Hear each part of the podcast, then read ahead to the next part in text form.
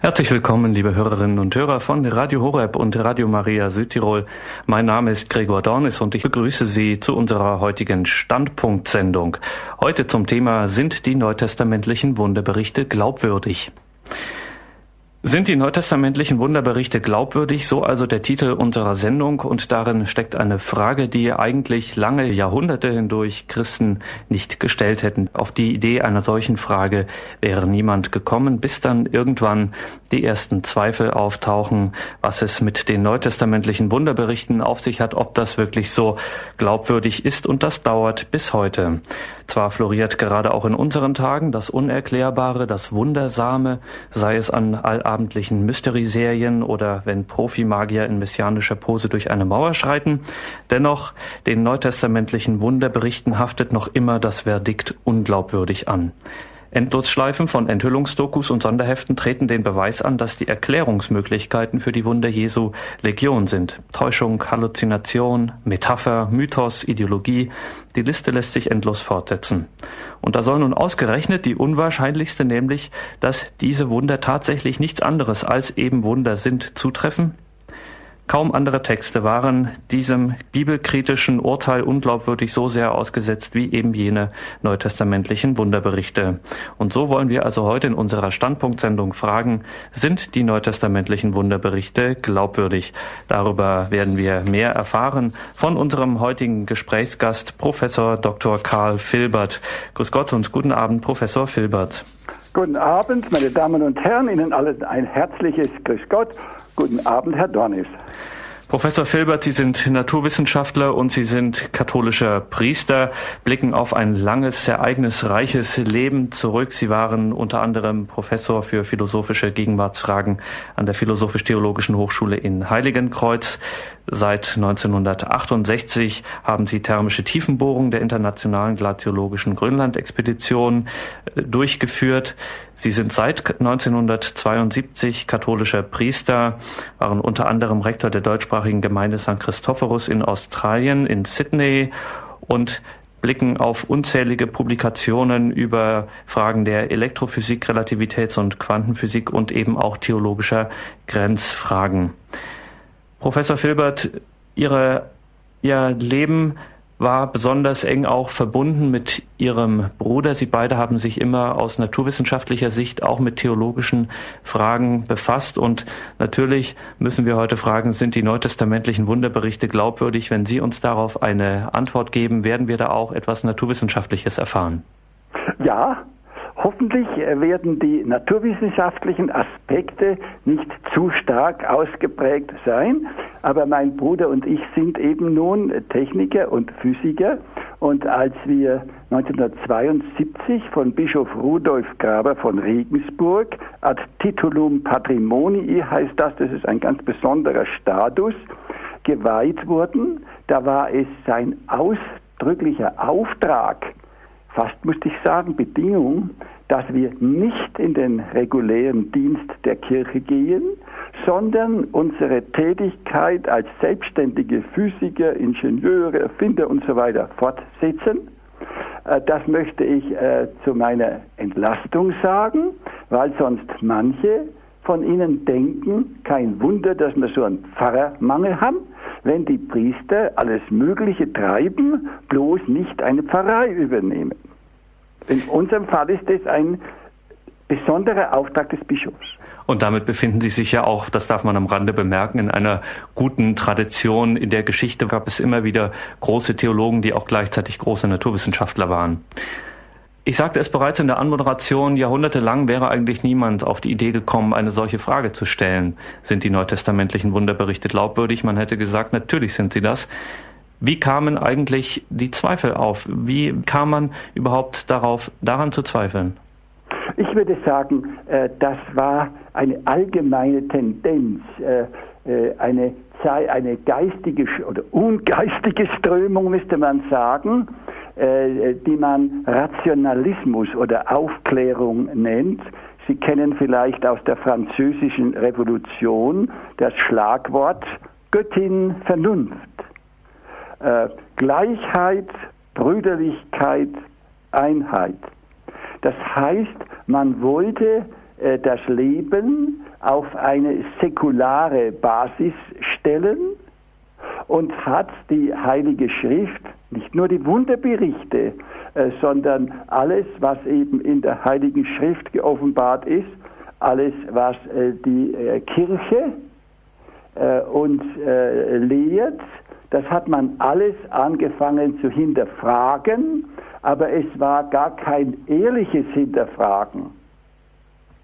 Wenn sich auch die Menschen nicht bewusst waren, aber man hat hinter alles ein großes Fragezeichen gesetzt und in diesem Rahmen hat man eben auch die Wunderberichte in Frage gestellt. Und deswegen stellen wir auch heute in unserer Standpunktsendung diese Frage, sind die neutestamentlichen Wunderberichte denn glaubwürdig? Und wir sind gespannt, welche Antworten Sie für uns parat haben. Wir freuen uns, Ihnen zuhören zu dürfen, Professor Filbert. Meine Damen und Herren, vielleicht darf ich mit einem ganz kurzen Gebet beginnen. Drei einer, ewiger Gott, durch die Taufe hast du uns als deine Kinder angenommen so schenk uns doch, dass unser ganzes Leben und auch dieser Vortrag dir zur Verherrlichung sei und uns armseligen Menschen zum Heil. Amen. Im Neuen Testament begegnen uns vielfältige Wunderberichte. Diese sind dem Gläubigen ein Gegenstand der Bestärkung und Erbauung. Vielen modernen Kritikern aber ein Stein des Anstoßes. Heftige Diskussionen haben sich entwickelt. Ich glaube nicht, dass Sie jetzt aufgelegt sind, eine akademische Analyse über diesen Themenkreis zu hören. Der heutige Mensch erwartet in Glaubensfragen einfache und klare Antworten. Als Naturforscher und Ingenieur neige ich zu schlichten Gedanken. Meine nachfolgenden Betrachtungen stützen sich nicht auf die allgemeine Glaubwürdigkeit der Heiligen Schrift. Denn deren Glaubwürdigkeit steht ja für den alles in Frage stellenden Zeitgeist gerade auf dem Prüfstand. Sie stützen sich auch nicht auf exegetische oder historische Untersuchungen, denn deren Ergebnisse hängen oft vom Standpunkt des Beobachters ab. Stattdessen werde ich meine Argumentation zugunsten der Glaubwürdigkeit der neutestamentlichen Wunderberichte auf zwei Grundgedanken stützen. Erstens, im Gegensatz zur sogenannten klassischen Naturwissenschaft des vorigen Jahrhunderts ist die moderne Naturwissenschaft glänzend vereinbar mit den Aussagen der Heiligen Schrift und speziell mit deren Wunderberichten. Und zweites Argument, seit zwei Jahrtausenden bis auf den heutigen Tag werden im Namen und in der Vollmacht Jesu die erstaunlichsten Wunder gewirkt, an deren Realität kein Zweifel sein kann. Und angesichts dieser Tatsache wäre es eine geradezu absurde Behauptung, dass ausgerechnet Jesus selbst keine Wunder gewirkt haben sollte. Im elften Kapitel berichtet Johannes in seinem Evangelium von der Auferweckung des Lazarus. Jesus gibt Weisung, den das Grab verschließenden Stein wegzunehmen.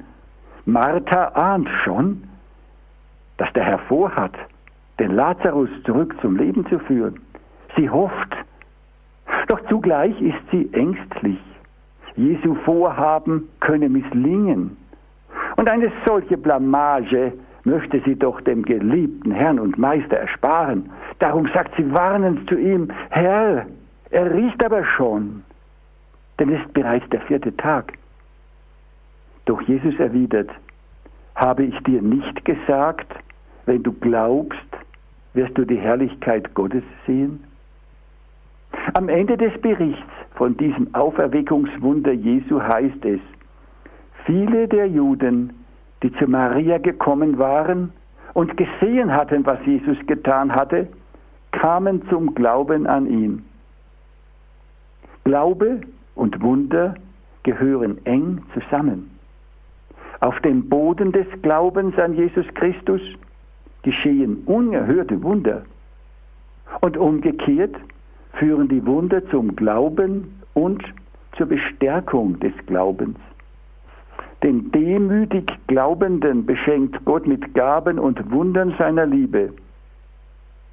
Es kommt jedoch auch vor, dass Gott ganz unerhörte Wunder an Menschen tut, könnte Ihnen sogar Beispiele erzählen, die noch nicht glauben, die aber dadurch gewöhnlich zum Glauben kommen. Da könnte jemand fragen, braucht Gott den Glauben des Menschen, um ihm zu helfen? Bestimmt nicht, denn er ist ja allmächtig. Aber er wartet auf den Glauben, auf das Vertrauen, an die Auslieferung an ihn. Gott könnte freilich auch an ungläubigen Menschen laufend Wunder wirken, laufend ihren Karren aus dem Dreck ziehen, laufend ihre Sünden vergeben. Damit würde der Herr aber, wie Pfarrer Blumhardt es einmal ausdrückte, sich zum Sündendiener, wie er sagt, machen. Er würde sie quasi einladen zum Sündigen. Und das würde dem ungläubigen Menschen zum Verhängnis werden, denn ein ungläubiger Mensch würde nicht immer dankbarer werden, sondern Gottes Wohltaten und Jesus Sühneopfer schließlich sogar als Rechtsanspruch ansehen und würde in seinem Hochmut schließlich Gott zum Handlanger entwürdigen. Das Neue Testament berichtet von zahlreichen Wundern Jesu. Im siebten Kapitel des Lukas-Evangeliums sind seine Heilungswunder zusammengefasst. Blinde sehen wieder, Lahme gehen und Aussätzige werden rein. Taube hören, Tote stehen auf und den Armen wird das Evangelium verkündet.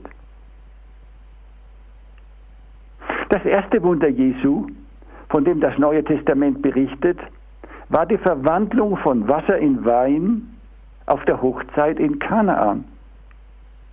Dagegen gibt es kein letztes Wunder Jesu. Denn sein wunderbares Wirken hat er nicht etwa mit seinem Tod am Kreuz geendet. Im Gegenteil, sein großartigstes Wunder war die Auferstehung am dritten Tag.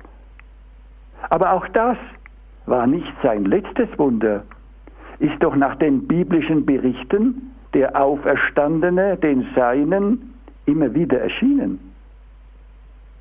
Er ist mit ihnen nach Emaus gegangen, hat mit ihnen gegessen, ist durch die geschlossene Türe getreten und hat sich vom Apostel Thomas betasten lassen. Aber auch Jesu Auffahrt zum Himmel war nicht sein letztes Wunder. Danach ist er wie wir aus der Apostelgeschichte ja wissen, dem Saulus, also dem späteren Völkerapostel Paulus, auf dessen Weg nach Damaskus erschienen. In seiner Kirche wirkt Jesus Wunder bis auf den heutigen Tag.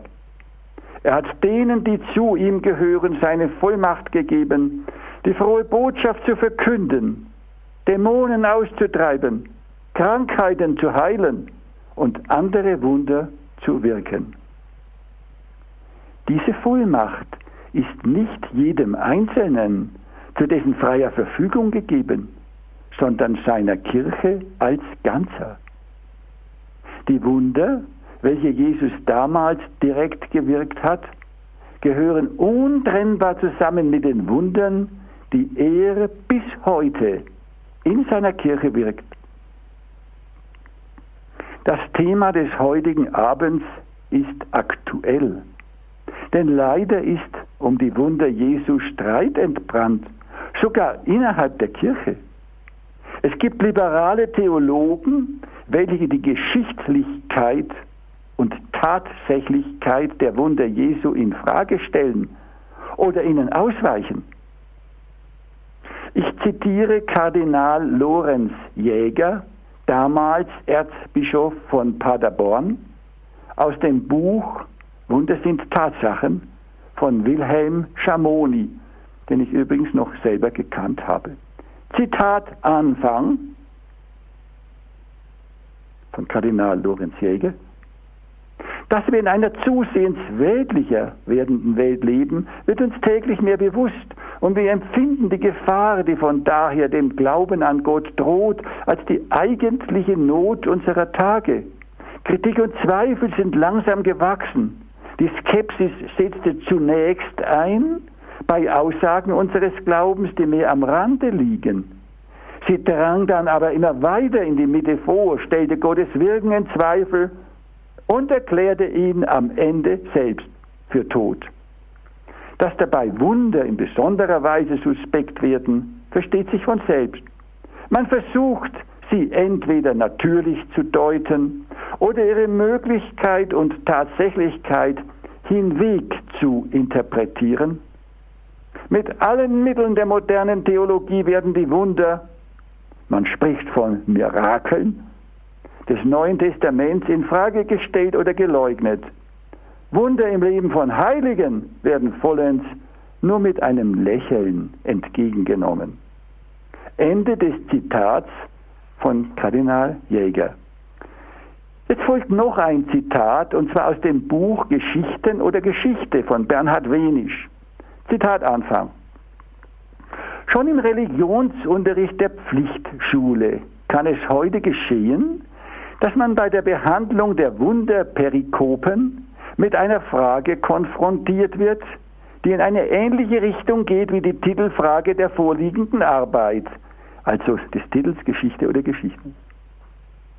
Herr Katechet, ist das wahr oder ist das nur eine Geschichte? Viele Theologen meinen heute, dass hinter dieser Frage eine flache Alternative stehe. Ich konnte das nie ganz verstehen. Mir schien immer, dass eine Perikope wie die von der Erweckung der Tochter des Jairus uninteressant wird, wenn sie bloß eine symbolische Erzählung ist. Ende des Zitats von Bernhard Wenisch. Solche Entwicklungen sind eine Gefahr für das Christsein. Sie sind genau genommen schon Abfall vom Christsein. Es geht hier nicht um konfessionelle Unterschiede, sondern um das Ernstnehmen der Heiligen Schrift, der Grundlage des Christseins, während die geistige Sackgasse des liberalen Pseudochristentums geraten ist, der braucht Bekehrung ebenso dringend wie so mancher, der noch suchend an der Schwelle steht. Was sind Wunder? In diesem Zusammenhang tauchen zwei theologische Fragen auf. Erstens, sind Wunder immer von Gott gewirkt?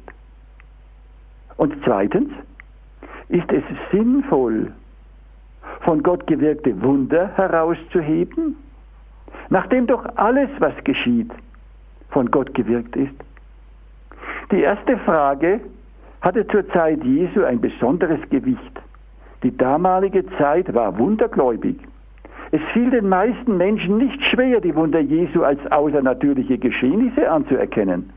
Aber manche seiner Zeitgenossen wollten sie nicht als von Gott gewirkte Zeichen gelten lassen und sie sagten, durch Beelzebul treibt er die Dämonen aus.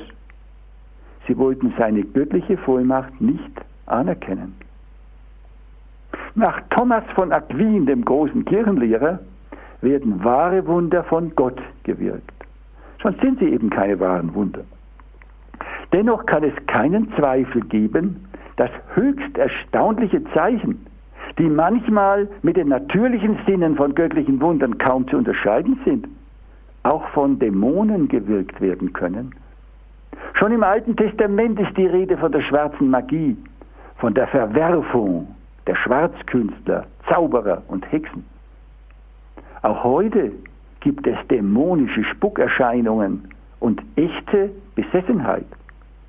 Ich könnte Ihnen da so manches aus zuverlässigen Quellen erzählen, etwa von der Besessenheit der Anneliese Michel in Klingenberg. Pfarrer Alt und Frau Thora haben da ausführlich davon berichtet. Oder von den Folgen der Tötung einer Dorfgeistschlange in Malaysia. Oder von der Tötung eines unzüchtigen Eindringlings in ein Eingeborenendorf. Auf solche Erzählungen möchte ich aber verzichten. Denn das Thema dieses Vortrags ist nicht das Wirken von Dämonen, sondern das göttliche Wunderwirken. Und zudem raten uns begnadete Gottesmenschen, dass wir uns nicht durch neugierige Beschäftigungen mit Phänomenen der Finsternis in den Machtbereich des Bösen begeben sollen, sondern dass unser Leben eine Verherrlichung Gottes sein soll, der sich uns in der Heiligen Schrift und in den Wundern seiner Schöpfung offenbart. Nachfolgend werde ich, so wie Thomas von Aquin, das Wort Wunder nur für echte, also von Gott gewirkte Wunder gebrauchen. Die zweite angeschnittene Frage nach dem Unterschied zwischen dem Wunderwirken Gottes und dem allgemeinen Wirken Gottes beschäftigt vor allem die Philosophen und Theologen. In ihrer Sprache hat Thomas von Aquin die klassische Antwort gegeben. Das normale Wirken Gottes bedient sich der Zweitursache. Das Wunder Gottes ist göttliches Wirken ohne Zweitursache. Dazu zwei Beispiele. Wir bitten Gott im Gebet des Herrn um das tägliche Brot und er schenkt es uns. Bauer, Müller und Bäcker dürfen dabei Instrumente des göttlichen Willens sein. Sie sind in der nüchternen theologischen Sprache Zweitursache, denn sie sind die zweite Ursache nach Gott selbst, der die erste Ursache ist. Noch ein zweites Beispiel. Ein Schwerkranker bittet Gott um Heilung und Gott heilt ihn durch einen guten Arzt. Gott ist auch hier die Erstursache, während der Arzt die Zweitursache ist. Diese Erklärung ist immer noch gültig, aber sie erscheint uns heute veraltet, denn wir haben uns daran gewöhnt, das Geschehen durch Naturgesetze zu erklären. So möchte ich jetzt kurz eingehen auf das Wesen der Gesetze und ob in ihrem Rahmen göttliche Wunder möglich sind. Wenn wir von Naturgesetzen oder einfach von Gesetzen sprechen, dann müssen wir uns zunächst einmal darüber klar werden, ob wir darunter nur die Gesetzmäßigkeit des materiellen Geschehens oder die Gesetzmäßigkeit alles Geschaffenen verstehen. Im ersteren Fall sind die Gesetze der Naturwissenschaften gemeint, also vor allem die Gesetze der Physik mit ihren Unterdisziplinen. Die Verletzung eines physikalischen Gesetzes muss kein Wunder Gottes sein, sondern es kann sich einfach um den Eingriff einer übergeordneten Seinsmächtigkeit handeln. Übergeordnet, das heißt über der materiellen Ebene stehen. Etwa um das Eingreifen psychischer Kräfte oder körperloser Personalitäten. Unser westliches Denken ist sich dieser Möglichkeit zu wenig bewusst. Allzu leicht erklärt es Abweichungen von den Naturgesetzen entweder als unmöglich oder als Beweis für ein direktes Eingreifen Gottes. Es gibt aber auch eine der Natur dieser Welt zugehörige Gesetzesstruktur, die weit über die Gesetzmäßigkeit der Physik hinausgreift. Das asiatische Denken ist geprägt von dieser Vorstellung. Sie findet ihren Ausdruck im Karma, dem Gesetz von der ehernen Gerechtigkeit. Wer Gutes sät, wird Gutes ernten. Wer Böses sät, wird Böses ernten. Dieses Gesetz greift nach asiatischen Heilslehren weit hinaus über dieses Leben und umfasst eine unübersehbare Folge von späteren Existenzen. In einer solchen umfassenden Gesetzmäßigkeit alles geschaffenen Seins bilden die physikalischen Gesetze nur die niedrigste Schicht. Eine derartige Allgemeingesetzlichkeit wird nach den oberen Schichten hin immer offener Sie ist keinesfalls eine Gesetzlichkeit mit kausal determinierten, das heißt im Voraus festgelegten Geschehensablauf. In diesem Zusammenhang wird auch der Begriff allgemeine Weltordnung gebraucht. Dieser Ausdruck kann aber leicht dahingehend missverstanden werden, als ob eine solche Ordnung ungeschaffen, also aus sich selbst heraus existiert. Um diesem Missverständnis vorzubeugen, spreche ich lieber von der von Gott geschaffenen Ordnung der sichtbaren und unsichtbaren Welt. Die Hauptzweige der modernen Physik, nämlich die Quanten, die Relativitäts- und die Existenzphysik, bieten dem Forscher einen faszinierenden Einblick in die Werkstatt Gottes und schenken ihm ein Ahnen vom Wesen der göttlichen Schöpfung. Gott hat die Gesetze in wunderbarer Weise gesetzt, genügend streng, um Ordnung zu gewährleisten und zugleich genügend offen, um Freiheit zu ermöglichen. Selbst auf der niedrigsten Ebene, nämlich der Materie, gibt es Freiheitsspielräume. Der bekannteste Spielraum sind die berühmten Heisenbergschen Unbestimmtheiten. Durch diesen Spielraum können höhere Seinsschichten, etwa die biologische, die psychische oder die geistige Ebene, sich steuernd der Materie bedienen, ohne deren Eigengesetzlichkeit zu verletzen. So kann sich der freie menschliche Wille durch den Körper verwirklichen, obwohl dieser Körper den Gesetzen der Materie unterworfen ist. Das tritt durch die Erkenntnisse der modernen Naturwissenschaft immer klarer hervor. Ich habe das in meinem Buch Geschaffen zur Freiheit ausgeführt. Der Mensch ist angelegt auf die Freiheit. Sein Körper ist so geschaffen, dass er seiner geistigen Berufung zur Freiheit folgen kann, ohne dass dadurch sein Körper die physikalischen und biologischen Gesetze verletzt. Man spricht oft von einem Ablauf nach Gesetzen. Diese Formulierung ist nicht falsch, aber missverständlich, denn sie kann zwei ganz verschiedene Sachverhalte ausdrücken. Das sei einem Beispiel der Kuckucksuhr und der Straßenverkehrsordnung gezeigt. Das Räderwerk der Kuckucksuhr ist das Musterbeispiel eines zwangsläufig funktionierenden Mechanismus. Dieser läuft in vorausberechenbarer Weise nach einer unausweichlichen Gesetzmäßigkeit ab.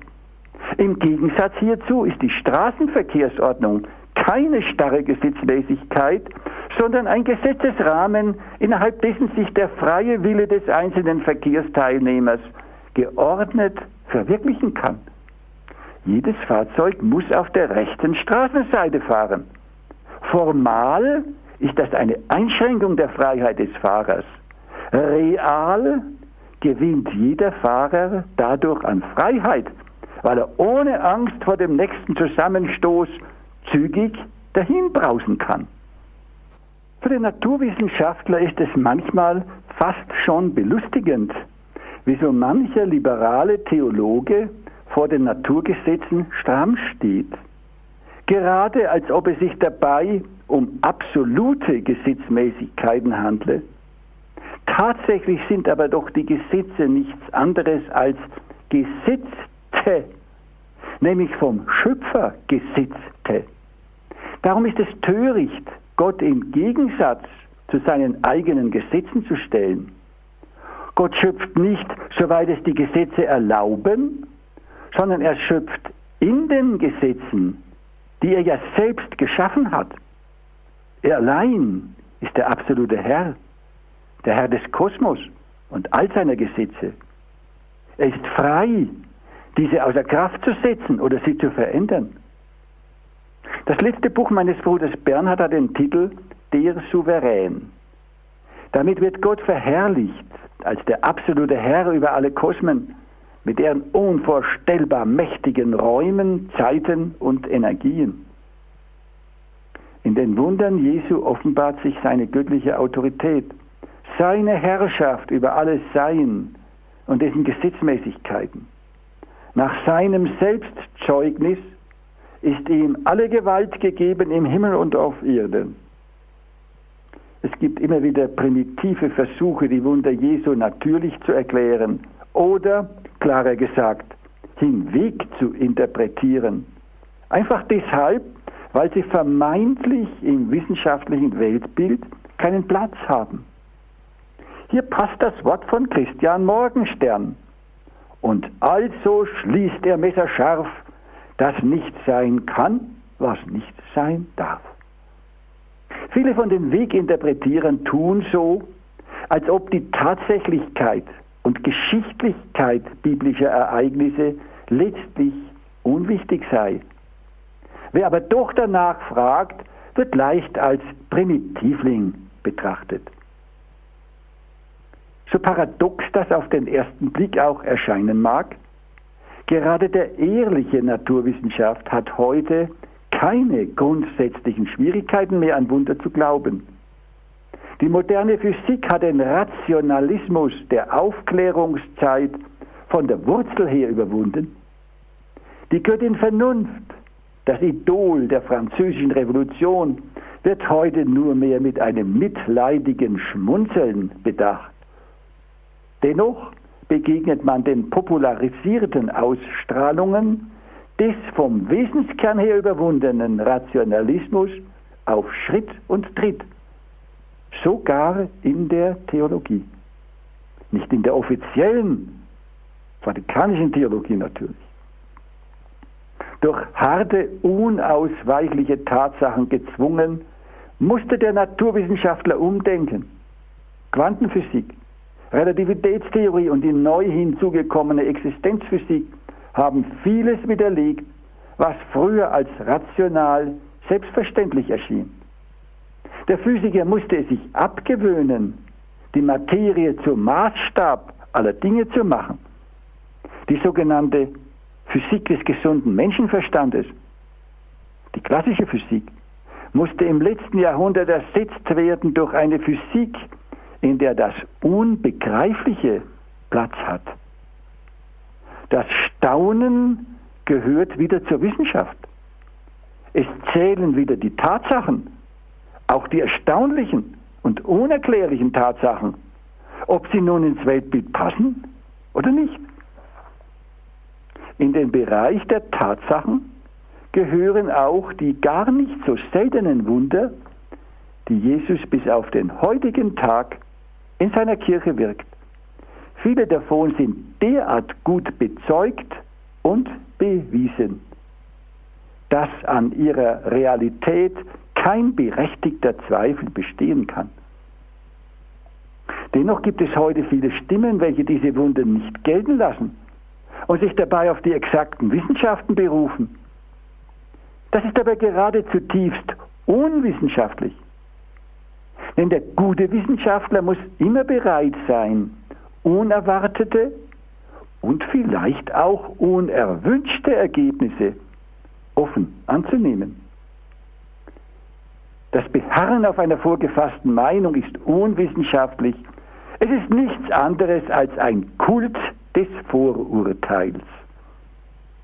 Mein Bruder und ich haben an unserem Lebensunterhalt als selbstständige Naturwissenschaftler und Techniker verdient. Wir lebten von Erfindungen und Industrieentwicklungen. Über 100 Industriepatente wurden uns im In- und Ausland erteilt.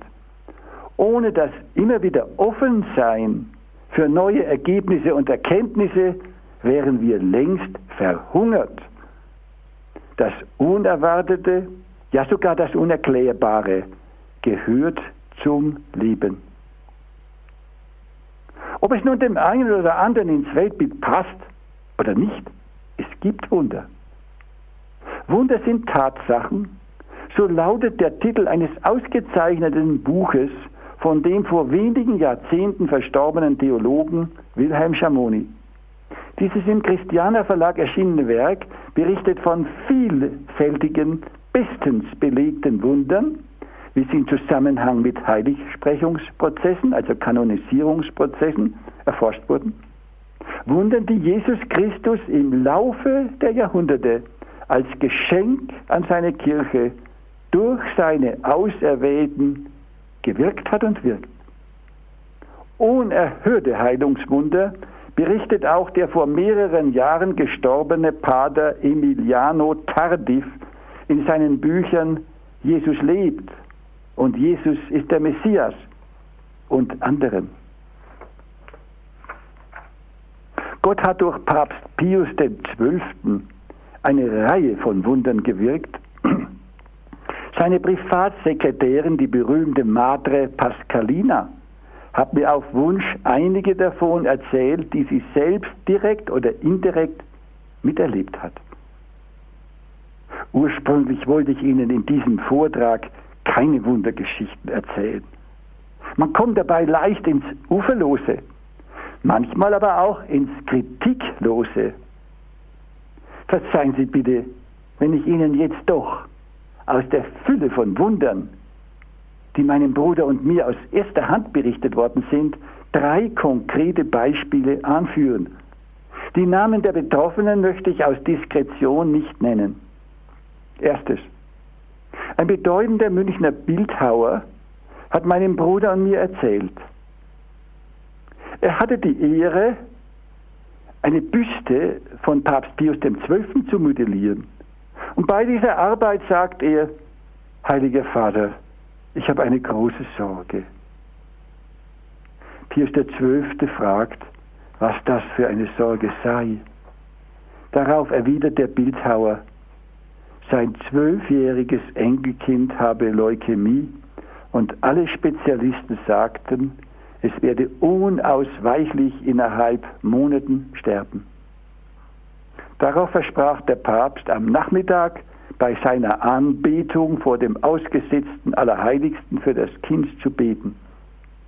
Wie der Bildhauer einige Tage später heimkommt, war das Kind gesund. Ein zweites Wunder. Ein aus Afrika zurückgekommener deutscher Missionsbischof berichtete meinem Bruder und mir, es war in Lourdes und er durfte den Schwerstbehinderten in der ersten Reihe den sakramentalen Segen mit dem Leib des Herrn in der Monstranz geben, wie er den Segen einem hochgradig spastischen Knaben spendet, steht dieser auf und geht umher. Die Eltern waren außer sich vor fassungslosem Entsetzen. Sie erklärten, das Kind sei von den Spezialisten als hoffnungslos aufgegeben. Nach deren Diagnose werde sein qualvolles Leben in wenigen Jahren zu Ende sein. Die Heilung des Knaben erwies sich als vollständig und dauerhaft. Und als drittes Beispiel eines Wunders, ein Wunder ganz anderer Art, ein Schweizer Bekannter von uns war Installateur mit einem eigenen Sanitärgeschäft er war ehrenamtlich Feuerwehrhauptmann und erzählte uns, einmal hatte er in der Nacht einen ganz lebendigen Traum. Er träumte, er werde mit seinen Leuten zu einem nächtlichen Einsatz gerufen. Das Ziel sei ein brennender Bauernhof gewesen und er träumte, auf dem Balkon des Brandhauses sei ein weinendes Kind gestanden. Weil die Treppe in Flammen stand, sei er mit einem Begleiter um das Haus herumgegangen zur Scheune, sie aufgemacht, eine Leiter herausgeholt, diese angelegt und das Kind geholt. In der nächsten Nacht war Feueralarm. Und alles war ganz genau so, wie er geträumt hatte.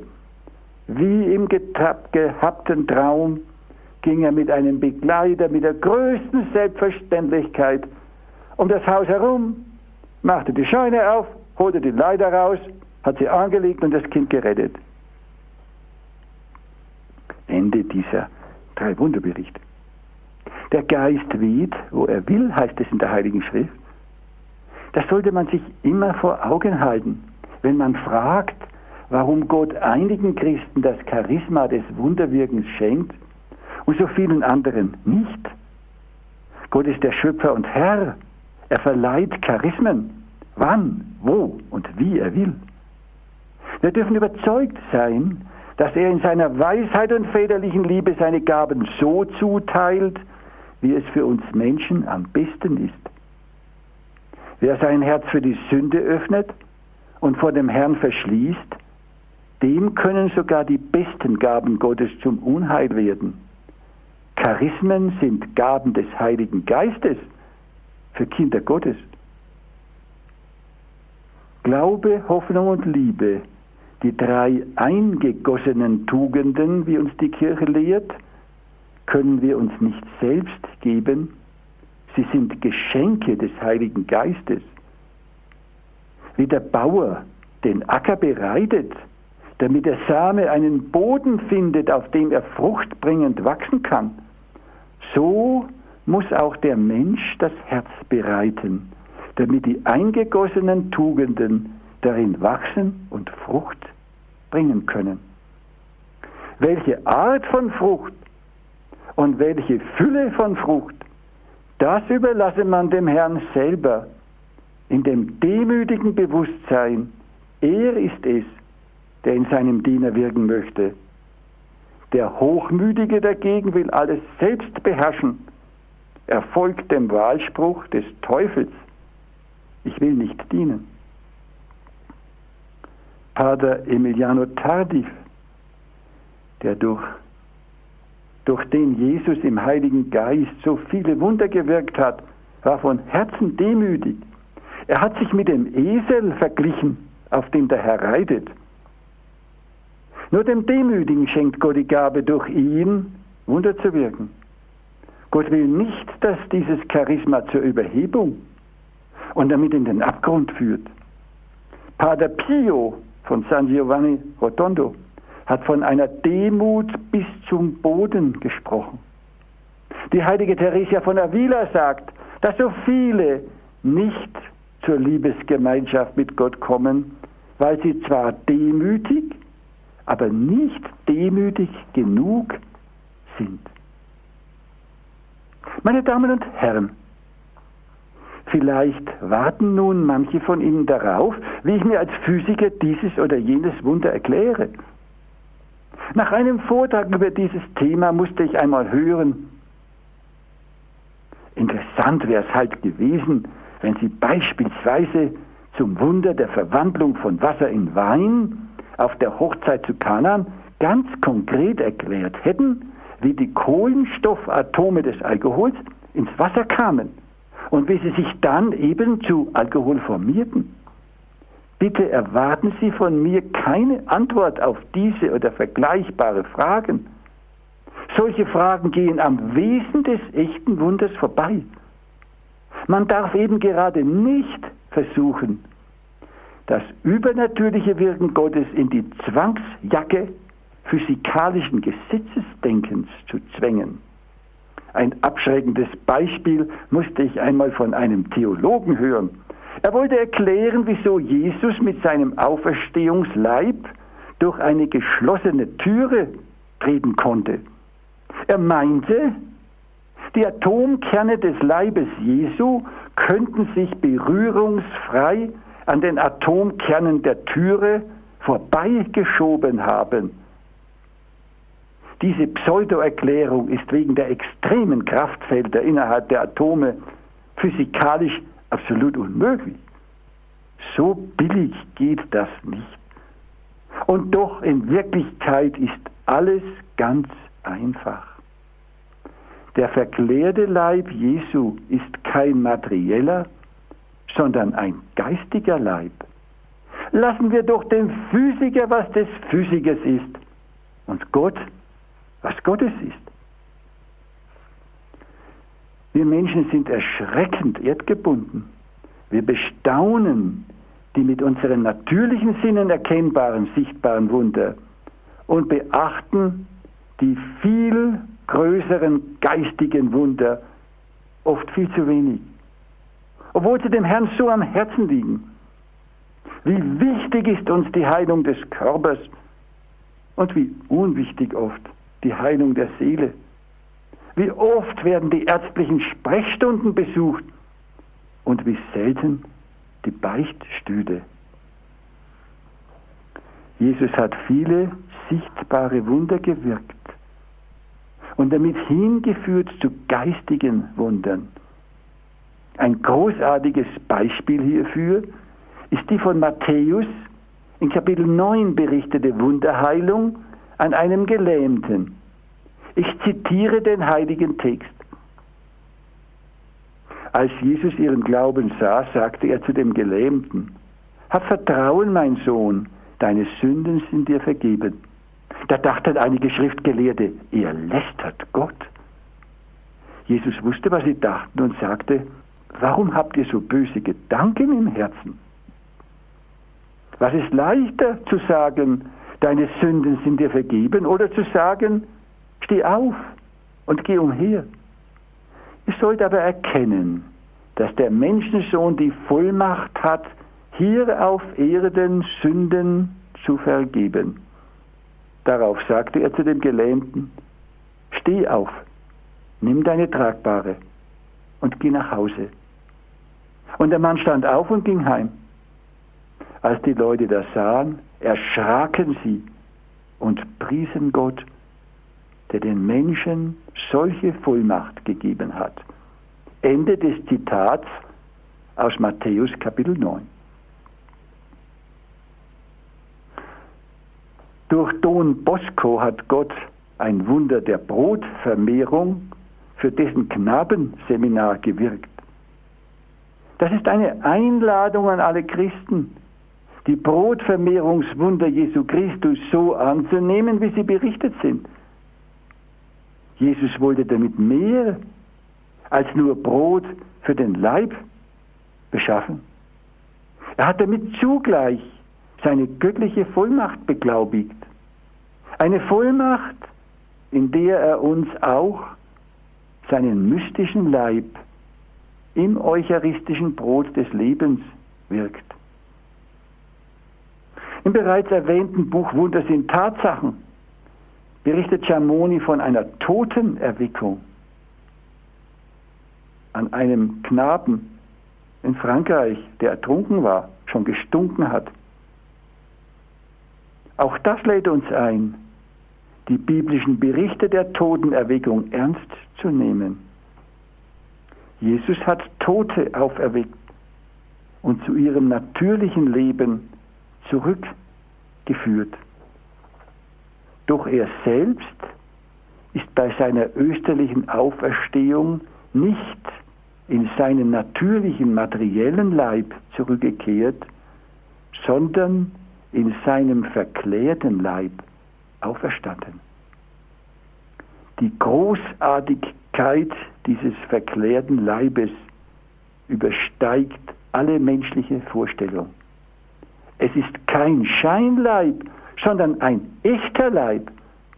Und dennoch ein Leib, der nicht den Grenzen und der Vergänglichkeit der Materie unterworfen ist. Und ein solcher wunderbarer Verklärungsleib ist auch denjenigen zugedacht, die zu unserem Herrn Jesus Christus gehören. Als Abschluss dieses Vortrags möchte ich aus dem bereits erwähnten Buch von Emiliano Tardif, nämlich Jesus lebt, berichten. Und zwar aus einem Rundschreiben des Erzbischofs der kongolesischen Hauptstadt Brazzaville. Am Ende des Zitats werde ich einige Sätze fortlassen, kürzen. Also, es folgt dieses Briefzitat. Brazzaville, 7. Oktober 1983. Wir sind mit der Predigt des Pater Tardif sehr zufrieden gewesen. Er nahm das Thema der Jahrhundertfeier der Evangelisation des Kongo auf, die Erneuerung des Glaubens. Diese Predigten waren häufig von geistigen, seelischen und körperlichen Heilungen begleitet. Das erstaunlichste Schauspiel bei diesen Heilungen war, dass man während des Gebetes sah, dass die Kranken geheilt wurden, die Gelähmten gingen und die Stummen plötzlich reden konnten. Es war, als ob die Zeiten der Urkirche mit Jesus wiedergekommen wären. Aber niemand möge die Absicht und den Zweck dieser Wunderzeichen Jesu vergessen. Sie sind ein Zeugnis, um den Glauben jener, die nicht glauben, zu erwecken und den Glauben der Gläubigen zu stärken. Und jetzt zitiert der Bischof aus Matthäus 13, Aber selig sind eure Augen, weil sie sehen und eure Ohren, weil sie hören. Denn wahrlich, ich sage euch, viele Propheten und Gerechte haben gewünscht zu sehen, was ihr seht und haben es nicht gesehen. Und sie hören, was ihr hört und haben es nicht gehört. Ende von Matthäus 13. Pater Tardif hat uns ein Evangelium der Wahrheit und nicht der Lüge gepredigt diese Zeichen gesehen zu haben und nicht zu glauben, das nennt Jesus gegen den Heiligen Geist sündigen. Denn man weigert sich, die Wahrheit zu sehen, was sehr folgenschwer ist. Gezeichnet Monsignore Barthélemy, Erzbischof von Brazzaville. Mit diesen erzbischöflichen Worten darf ich mich in diesem Vortrag nun von Ihnen verabschieden, Ihnen Gottes Segen wünschen und sagen, dass ich zur Diskussion sehr gern zur Verfügung stehen werde. Guten Abend.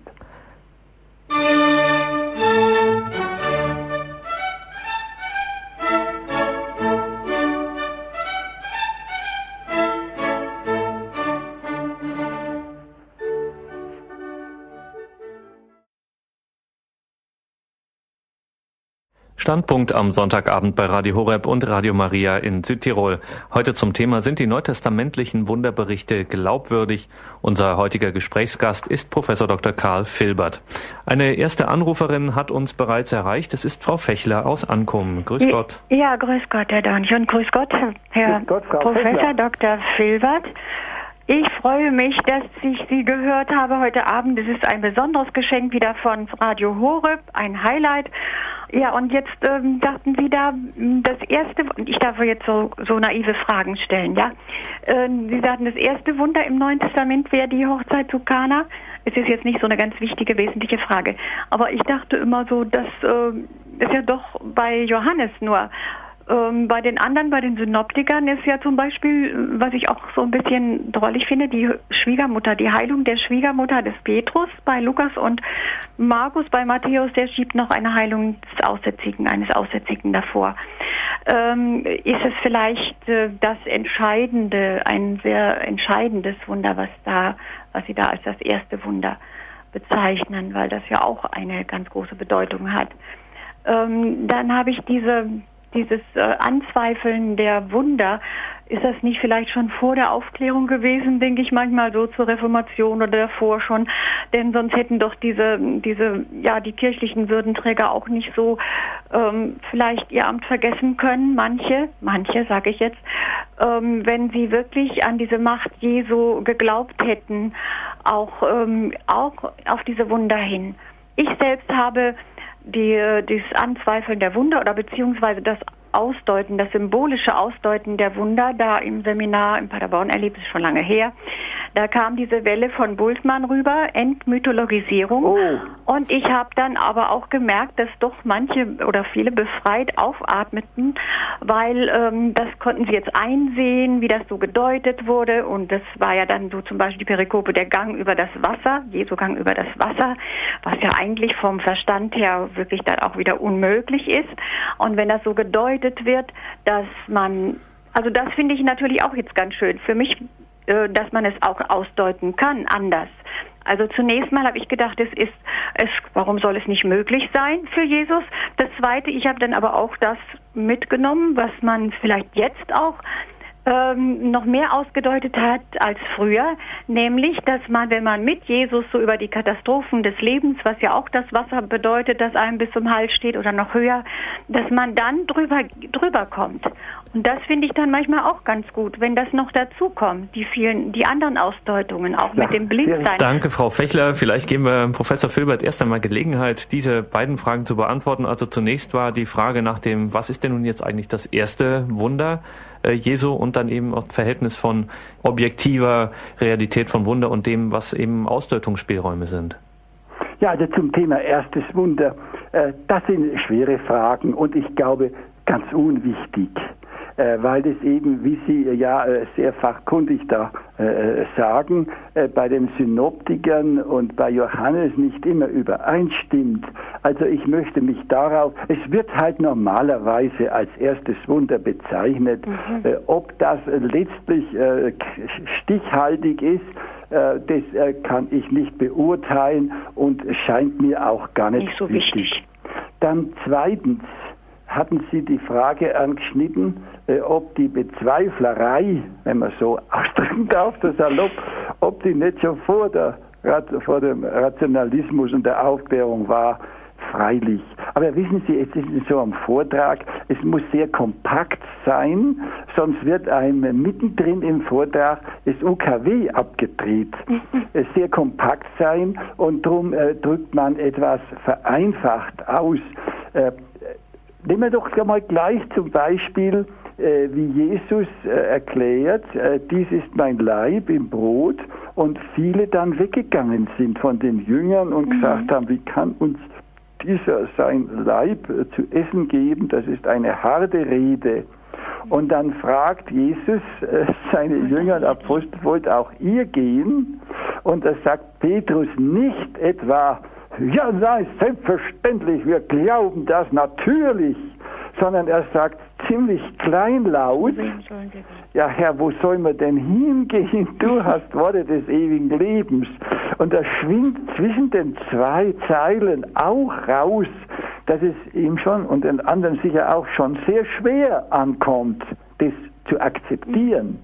Äh, und, äh, aber weil er eben ein so felsenfestes Vertrauen zu Jesus hat und sich völlig klar ist, dass es niemand anderen gibt, zu dem er gehen könnte, ersatzweise, äh, drum akzeptiert er das. Und jetzt zum dritten, zum Bultmann. Also wenn Sie sagen, dass die Wunder oft auch einen symbolischen Sinn außerdem haben, dann ist es ja klar und es war früher sogar äh, beim klassischen Predigtunterricht äh, für die angehenden Priester, das war sozusagen die klassische Methode, wie man eine Predigt aufbauen sollte, dass man erst um bei dem Wasser zu bleiben, das Wunder selber betrachtet hat. Jesus ist über ins Wasser gegangen, also das nicht weginterpretiert, sondern stehen lässt, aber ist dann versucht auch geistig zu deuten. Ich brauche es nicht weitschweifig ausführen, denn Sie haben es ja selber auch schon gesagt, äh, dass man dann sagt, mit dem Herrn in seinem Vertrauen äh, können wir auch Dinge tun, auch über äh, Drachen und Schlangen, auch über Wasser und so weiter gehen. Also dieses. Das war ähm, schon früher. Das war, und das war ja auch wunderbar. Äh, bloß dürfen wir nicht dann vor lauter Symbolisieren äh, das Realwunder abstreiten. Ja. Jetzt noch zum dritten und äh, zum letzten mit dem Bultmann. Das sage ich jetzt auch als Physiker. Die Skeptiker haben oft auch eine wichtige Aufgabe. Lassen Sie mich rein an der Naturwissenschaft festmachen. Äh, äh, früher hat es vor so 20, 30 Jahren, vielleicht sogar heute noch, ein Buch gegeben, das hat geheißen 50 Autoren gegen Einstein. Das waren alles äh, ernstzunehmende Physiker, äh, die an seiner Relativitätstheorie Kritik geübt haben. Und ich würde fast sagen, dass die der Wissenschaft einen wichtigeren Dienst getan haben, als die vielen, die gleich mit fliegenden Seelen, Segeln äh, gleich in die neue Richtung gegangen sind. Mhm.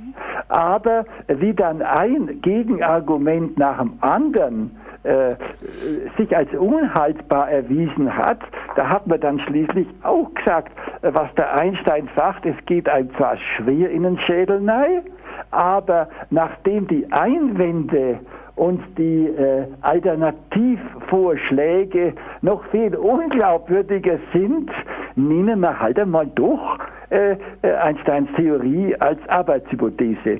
Und da würde ich jetzt in Bezug auf Bultmann sagen, äh, es ist zunächst, das ist ja immer so, wenn man sowas einmal hört in den Anfängen, ist das hochinteressant. Aber äh, wenn das dann, der Bultmann hat es immer weiter ausgeführt, bis schließlich sogar Schüler von ihm und manche äh, auch recht liberale Theologen gesagt hat, also Donner und Doria, alles durch das subjektive Nadelöhr zu treiben, äh, das hängt einem ja so raus, das ist ja überhaupt nicht mehr glaubwürdig. Das heißt dadurch, äh, dass Kritikgedanken zu Tod geritten werden, erkennt man oft erst, dass sie unhaltbar sind und kehrt dann reumütig wieder zum schlichten kindlichen Glauben zurück. So ist mir es auch mit meinen Studien im Buddhismus gegangen. Aber jetzt, glaube ich, habe ich Ihre Fragenpaket äh, halbwegs versucht zu beantworten. Ja, ich, äh, ich äh, erweitere das jetzt auch nicht mehr, damit die anderen drankommen. Ich danke nochmal ganz herzlich Gern. und äh, freue mich auf das nächste Mal. Danke, Frau Fechler, für den Anruf. Auf Wiederhören. Aus Trier hat uns Frau Becker erreicht. Grüß Frau Gott. Becker. Grüß Gott. Ich will es ganz kurz machen.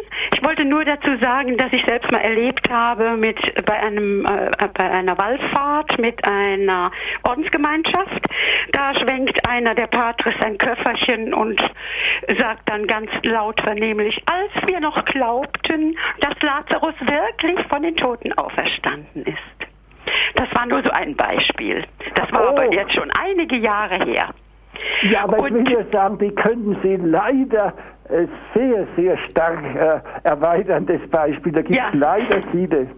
Ja, und dann will ich noch eins sagen. Äh, die, die, bekannte Professorin oder Wissenschaftlerin, äh, die Frau von Pinkas Lapide, sie sprach von der Brotvermehrung. Also das äh, gibt es bei uns im Judentum schon seit Jahrtausenden, dass das nur kleine Bröckchen verteilt werden und ähm, das ist kein Wunder gewesen von Jesus.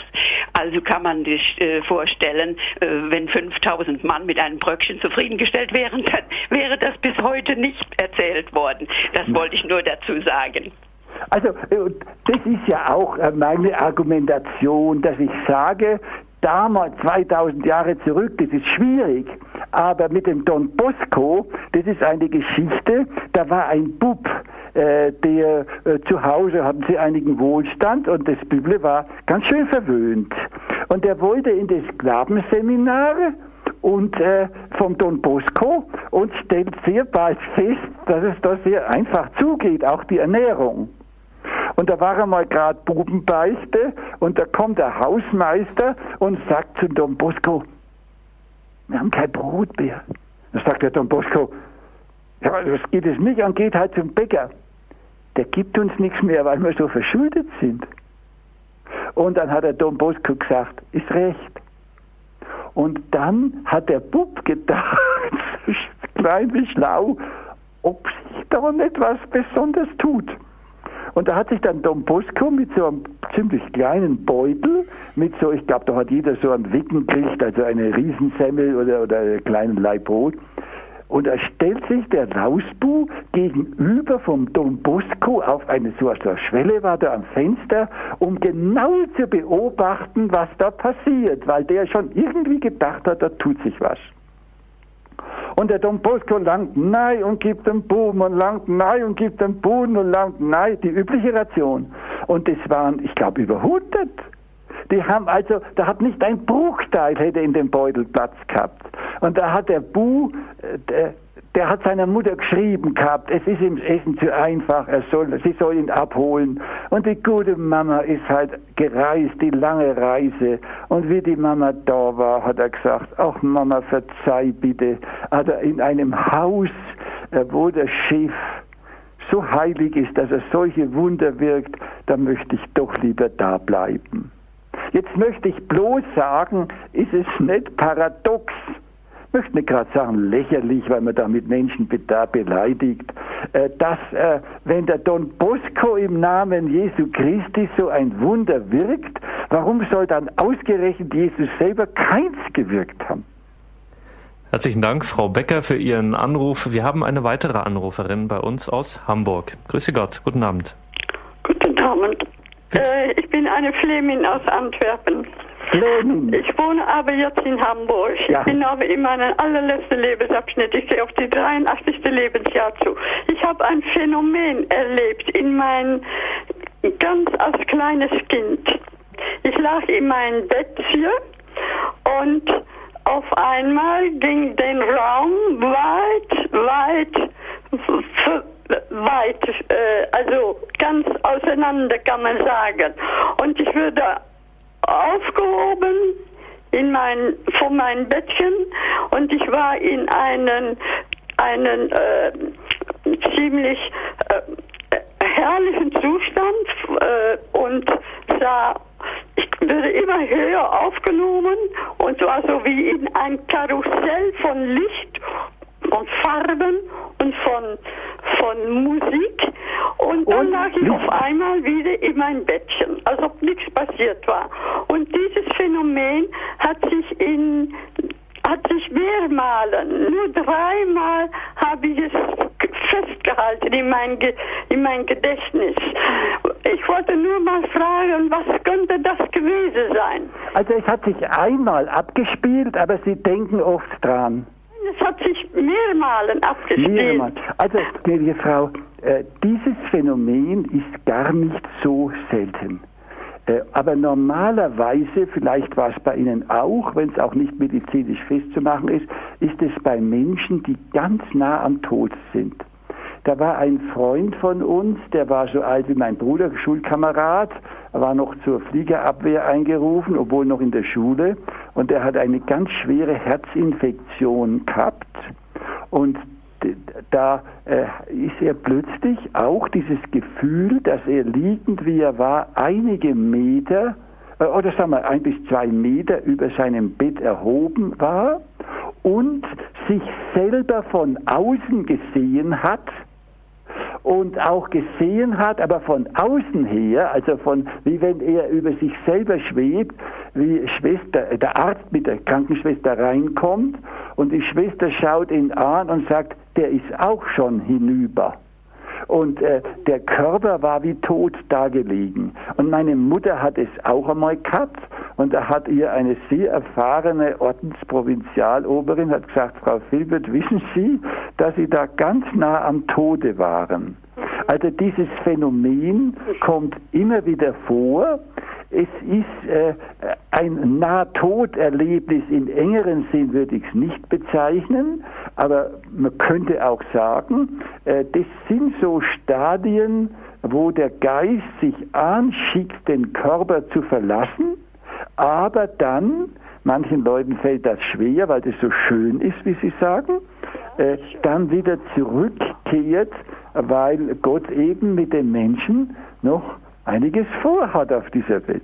Ja, ich habe bei dieser Sache gedacht, äh, was muss ein, man muss keine Angst haben vor dem Tod. Später habe ich das gedacht, nicht in dem Moment. Habe ich gedacht, denn wenn man stirbt, dann wird man in so eine Herrlichkeit aufgenommen. Äh, so habe ich mir das gedacht. So denke ich mir den Tod. Ja, gnädige Frau, äh, ich würde da äh, in dieser Allgemeinheit, aber das meinen Sie wohl auch, ist das ja, nicht zustimmen.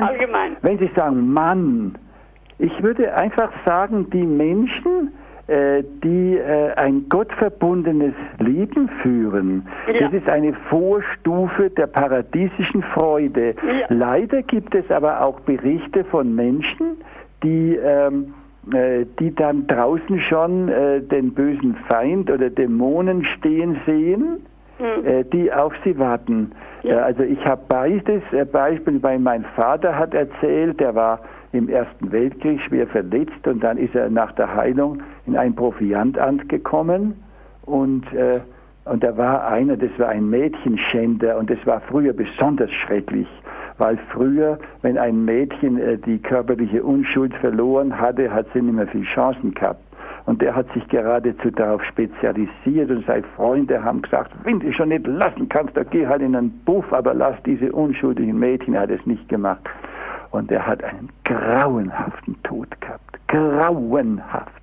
Und so gibt es leider, könnte ich viele Beispiele erzählen, äh, Tod äh, in meiner Verwandtschaft, da war, ist aber einige Generationen über mir ein unschuldiges Mädchen Da war eine himmlische Musik. Damals hat es aber noch kein Radio und, äh, und äh, äh, Tonmusik nichts gegeben. Und da waren die Leute, die im Zimmer bei dem sterbenden Mädchen waren, die haben immer gemeint, draußen ist ja Musik.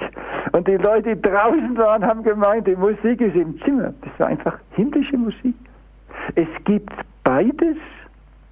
Menschen, die eben, für die das eine Vorstufe der ewigen Herrlichkeit ist. Von meinem Urgroßvater sagt man auch, dass er, das ist mir ein großer Trost, denn er hat auch seine Fehler gehabt, am Sterbebett plötzlich die Augen aufgerissen hat, die Arme ausgebreitet, wie herrlich ist im himmlischen Saale und tot war er. Aber das ist nicht jedem gegeben und manche. Und dann gibt es, und es ist mir äh, ein ganz großer Trost, dass es auch das Fegfeuer gibt. Ja, aber vielleicht sind noch andere Fragen. Danke auf jeden Fall für Ihren Anruf. Alles Gute, Gottes Segen ja, nach Hamburg. Dank. Wir haben eine weitere Anruferin aus Graz, Frau Agnes. Grüße Gott. Guten Abend. Agnes. Ja. Äh, grüß Gott, Professor Filbert. Äh, ich hätte eine grundsätzliche Frage. Und zwar, Sie sagen auch, dass wir an die Wunder von Jesus gewirkte Wunder äh, glauben dürfen. Ich äh, habe immer alles geglaubt, was in der Bibel steht, aber es wird äh, so vieles, fast alles interpretiert und das stört mich eigentlich. Muss ich mich an das halten? So, oder kann ich die Bibel lesen, wie ich das verstehe, alles? Ich würde sagen, äh, hören Sie auf das Lehramt unserer heiligen Kirche, nehmen Sie die Bibel, wie sie dasteht, aber nicht wortglaubend. Und da gibt uns ja Gott selber auch äh, äh, eine Einladung dazu, wenn Sie zum Beispiel das, das Auferstehungsereignis an Ostern, äh, da stimmen die vier Berichte der Evangelisten nicht wörtlich überein. Im Inhalt stimmen sie überein. Oder noch ein Beispiel, in der Apostelgeschichte berichtet Paulus zweimal äh, von seinem Damaskus-Erlebnis. Und einmal heißt es, äh, die äh, Begleiter, die sahen zwar das Licht, hörten aber die Stimme nicht. Und das andere Mal heißt es umgekehrt korrigieren Sie mich, äh, äh, wenn es nicht stimmt, aber äh, einmal heißt so rum, einmal so rum. Und das ist, also wie gesagt, äh, heißt, die sahen das Licht, aber hörten das nicht, was da, das Jesus sagt. Paulus, Paulus, warum verfolgst du mich? Wer bist du denn, Herr? Äh, ich bin Jesus Christus. Und das andere Mal umgekehrt. Und ich glaube bei den beiden Berichten, dass Gott das zulässt, damit wir lernen, die Heilige Schrift tot ernst zu nehmen, aber uns nicht an den einzelnen Buchstaben zu klammern. Wenn Sie mich fragen würden, die Wunderberichte, es könnte durchaus sein, das möchte ich offen lassen, dass einmal das eine oder das andere Wunder sich vielleicht etwas abgespielt hat oder dass ein Evangelist was verwechselt hat und ein Wunder irgendwie noch einmal anders berichtet. Mir geht es vor allem darin, darum, dass wir einmal ganz grundsätzlich äh, die Wunder Jesu nicht in Frage stellen, aber ich würde nicht sagen, äh, dass wir unbedingt jedes einzelne Wunder als in der Weise geschehen annehmen sollen. Also da möchte ich jetzt bloß einmal ein Beispiel sagen. Ich war gerade in einem Kinderheim zu ehrenamtlicher Seelsorge und da haben mir die ein katholisches Kinderheim, die katholischen Schwestern gesagt, da ist ein evangelischer Christ aus Amerika da, ein junger Mann mit 21, der nimmt die Bibel völlig wörtlich. Keinerlei Umdeutung, nichts, wie es da steht. Und da war ich zunächst einmal begeistert, habe gesagt, ja, dass es solche Leute gibt, evangelisch.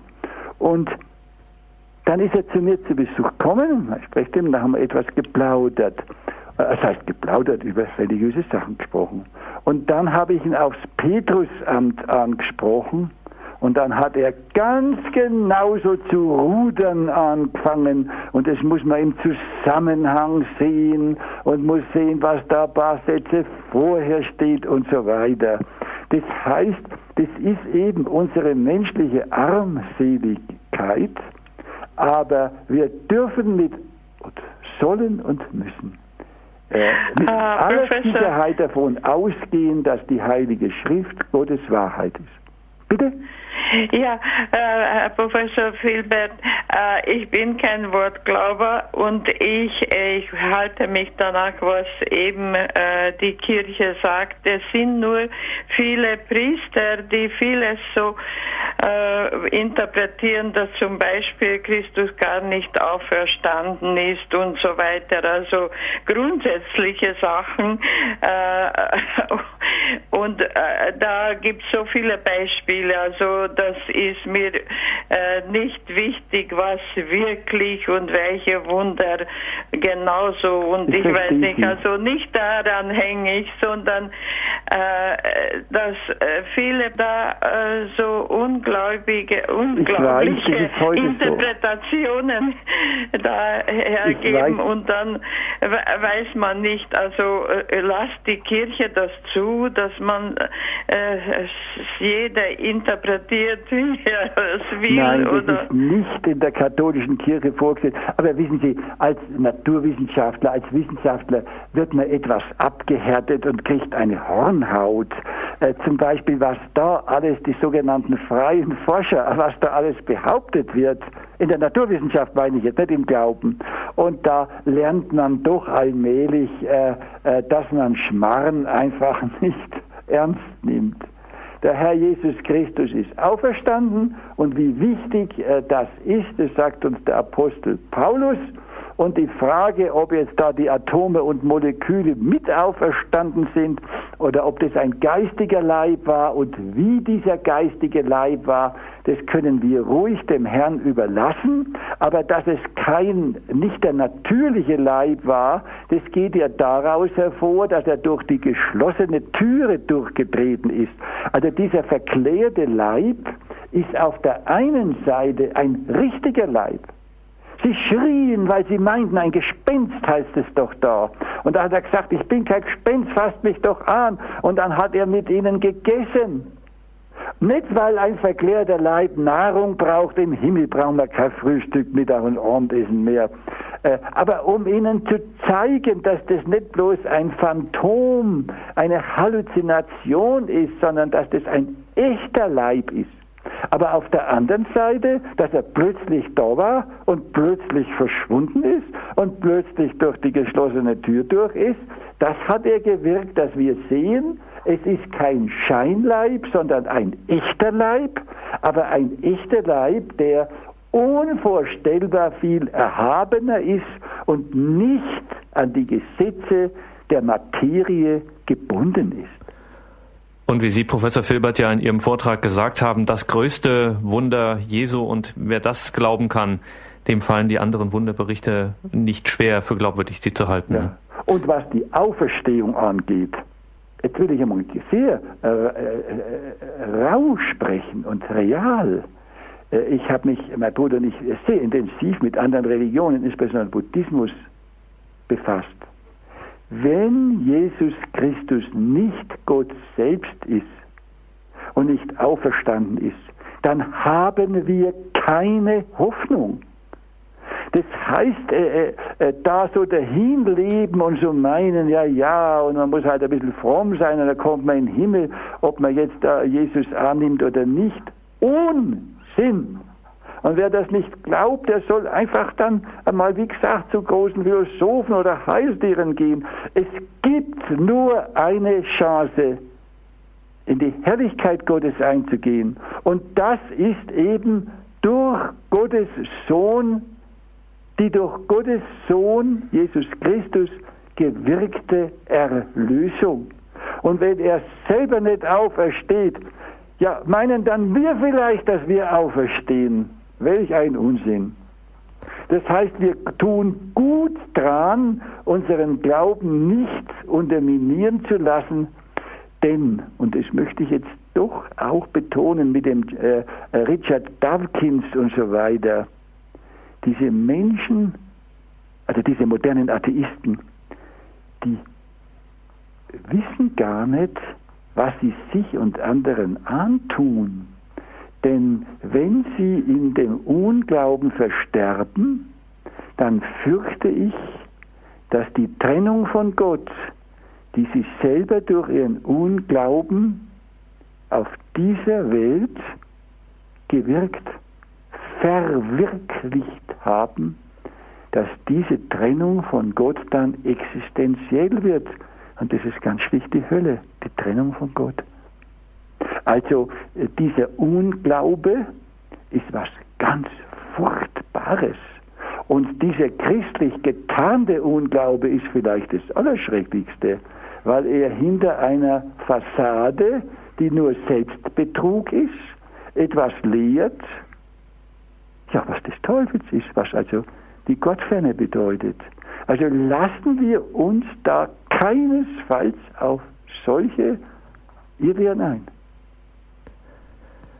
Professor Filbert, Sie haben gerade jetzt auch Ihren Bruder angesprochen, mit dem Sie zusammen viele Jahre gemeinsam gegangen sind, geforscht haben. Ähm, gibt es im Leben von Ihnen, beziehungsweise im Leben Ihres Bruders, äh, gibt es da etwas, was Sie auch schon guten theologischen Gewissens als eine Art Wunder bezeichnen würden? Ja, wir haben angefangen als Erfinder und sind abwechselnd auf die Industriemesse in Hannover gegangen. Das war die, äh, die größte zusammenhängende Industriemesse der Welt. Und da habe ich Folgendes erlebt. Wir hatten eine Erfindung, hatten alles auf diese Karte gesetzt und es ging darum, äh, dass wir einen einzigen großen Auftrag bekommen, weil das so, äh, die Industrie arbeitet so, die sagt, ja, ein paar hunderttausend D-Mark lassen wir springen, aber wir wollen einen Auftrag haben. Und äh, den habe ich auf ganz wunderbare Weise erwischt. Und dann habe ich mir gedacht, ja, jetzt ist alles gelaufen. Und da komme ich auf, äh, in der Messe, will ich das Elektroblech, um diese Filbertkerne zu stanzen, besorgen. Und da sagen die Kenner, aber Filbert, Sie sind doch von der Branche. Die Konjunktur ist derart überhitzt. Die Lieferzeit ist ein halbes Jahr. Das war die Zeit, wo, man, wo das witzige äh, Wort umgegangen ist, der Kunde droht mit Auftrag. Und dann habe ich verzweifelt gesagt, dann ist all unsere Hoffnung dahin. Ja, und die Leute gesagt, das kann sein. Die Großfirmen drohen den Standswerken, wenn sie nicht beliefert werden. Und da habe ich geschrien im Gebet zu Gott, Herr, das kann doch nicht sein, dass du uns jetzt so viel Hoffnung machst und jetzt an dieser Lieferzeit alles scheitern lässt. Und da bin ich auf den Grubstand gegangen, halb von Sinnen, sind hunderte von Menschen. Und da stürze ich mich wie ein halb Verrückter auf den Erstbesten, der da gerade zur Tür rauskommt. Und der hört sich das an und sagt, ja, wie viel brauchen Sie denn? Vier Tonnen welche Qualität die und die. Und das sagt er, bis wann brauchen Sie es? Ja, wie gesagt, in sechs Wochen. Werden Sie haben. Ich habe gedacht, du bist verrückt oder ich bin verrückt. Das gibt's doch gar nicht. Und dann habe ich aber natürlich nicht gesagt, einer von uns ist verrückt, sondern ich habe gesagt, wie wird sich das vollziehen? Und er zieht er seine Visitenkarte raus und sagt, geben Sie diese Karte ab und alles wird sich regeln. Und da war das der einzige Mann, der uns helfen konnte, nämlich in dem entflochtenen Krupp-Konzern, der technische Direktor vom einzigen Elektroblechstandswerk.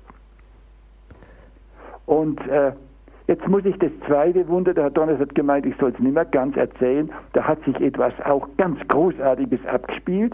Da hat Gott meinem Bruder gesagt, das war die zweite oder dritte oder die fünfte Erfindung, weiß ich nicht mehr, gesagt, die wieder groß machen.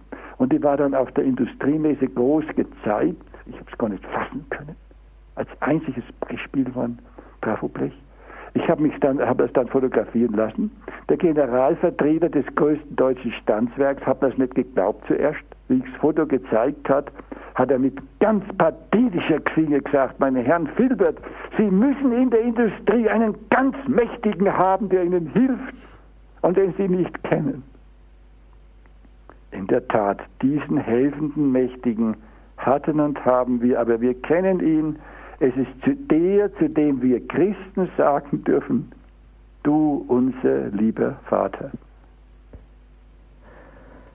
Professor Filbert, herzlichen Dank, dass Sie sich hier im Standpunkt die Zeit genommen haben, dass Sie heute hier zu Gast waren zum Thema Sind die neutestamentlichen Wunderberichte glaubwürdig für Ihre Schilderungen, auch für das, was Sie persönlich erlebt haben. Liebe Hörerinnen und Hörer, Sie können sich natürlich wie immer von dieser, C von dieser Sendung eine CD bestellen bei unserem CD-Dienst, beziehungsweise sich einfach auch in unserem Podcast- und Download-Angebot auf der Homepage horeb.org diese Sendung auf Ihren heimischen PC herunterladen. Professor Filbert, nochmals vielen Dank und wir möchten Sie zum Abschluss dieser Sendung um Ihr besonderes priesterliches Gebet um den Segen bitten. Allmächtiger, ewiger, drei, einer Gott, du hast uns angenommen als deine Kinder. So lass dein Angesicht über uns leuchten. Lass uns die Erlösung durch deinen göttlichen Sohn zuteil werden.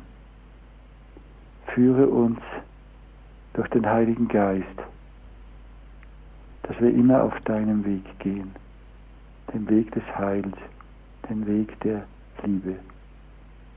So segne euch alle, uns alle, der allmächtige Gott, der Vater und der Sohn und der Heilige Geist.